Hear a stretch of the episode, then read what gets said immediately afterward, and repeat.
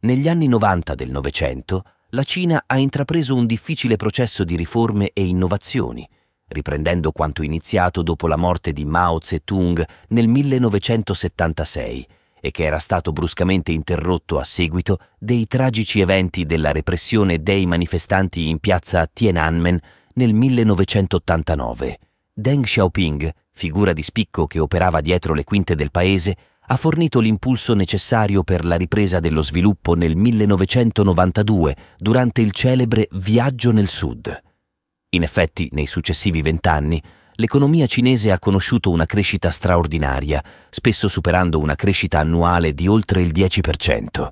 Come spesso accade, ciò ha comportato una radicale ristrutturazione dell'economia stessa.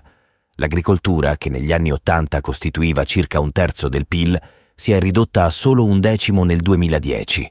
Allo stesso tempo il settore industriale è cresciuto notevolmente, rappresentando oltre il 40% del PIL negli stessi anni.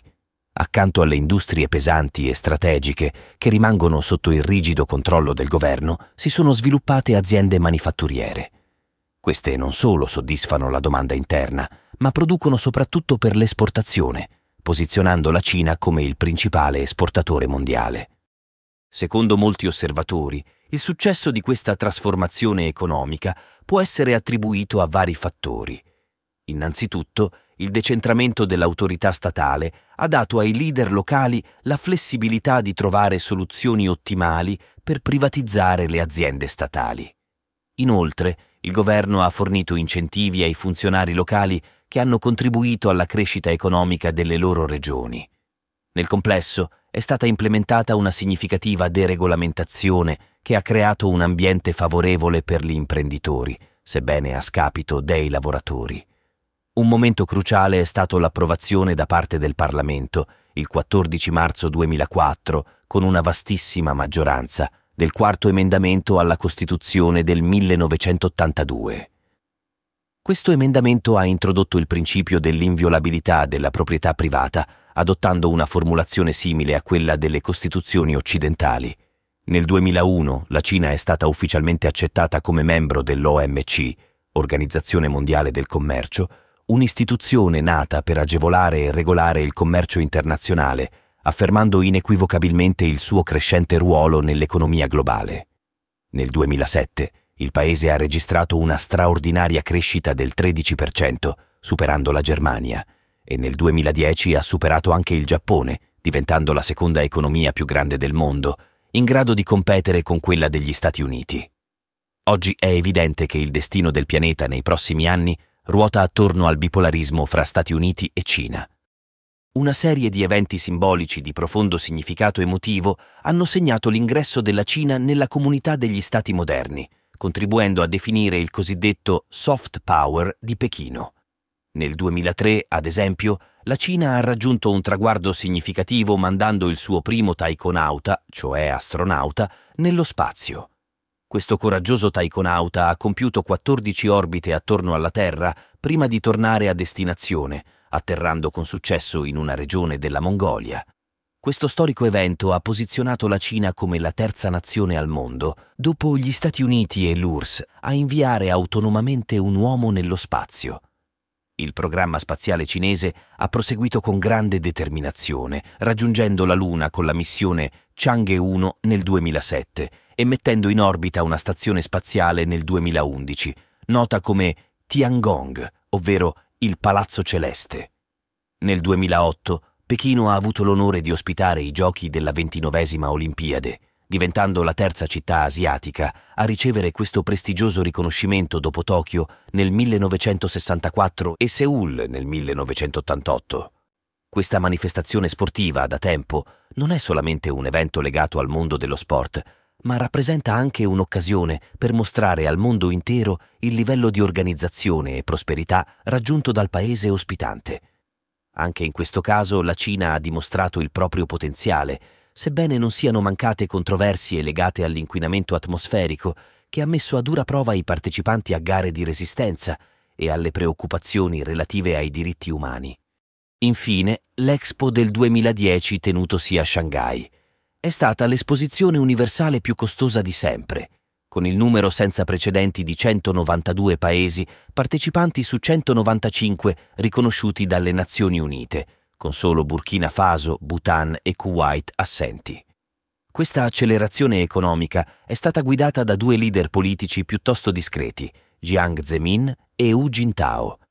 Tuttavia, nel 2012 è emerso come segretario del Partito Comunista il carismatico Xi Jinping, che ha da allora presieduto il destino del paese. Xi è nato il 15 giugno 1953 a Pechino ed è considerato un principe rosso, essendo il figlio di uno dei rivoluzionari che partecipò alla lunga marcia del 1936. Suo padre, Xi Jong-shun, aveva svolto un ruolo di rilievo durante la rivoluzione, ma nel 1962 era stato coinvolto nelle lotte politiche interne ed emarginato. Venne riabilitato solo dopo la rivoluzione culturale. Durante la sua adolescenza, Xi visse come un esiliato nel villaggio di Liangjiahe, nello Shaanxi, in una Yaodong, una casa scavata nella terra, dormendo su un letto di mattoni. A soli 16 anni fu costretto a lavorare nelle fattorie locali. Questi anni segnarono profondamente la sua formazione e ricordò la gente viveva in povertà, a volte passavano mesi senza mangiare carne. Quello che desideravo più di ogni altra cosa era far sì che potessero permettersi la carne più spesso nei loro piatti. Xi è riuscito a diventare membro del Partito Comunista e fu eletto segretario della sezione locale nel 1974.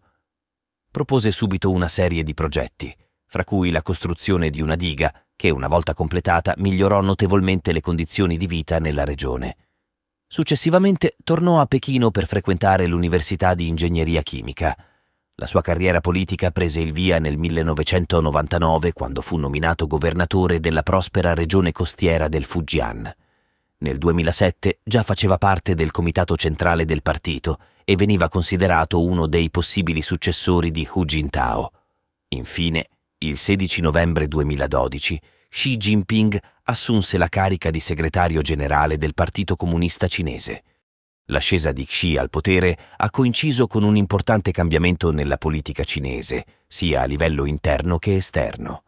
In primo luogo, Xi e la nuova leadership hanno avviato una massiccia campagna anticorruzione, affrontando una delle più gravi piaghe del periodo post-Deng. Questo sforzo ha anche permesso di ripulire il partito dai suoi nemici interni. Oggi il controllo sul resto della società è estremamente rigoroso e sfrutta appieno le possibilità offerte dalla tecnologia, fra cui il riconoscimento facciale e la sorveglianza dei social media.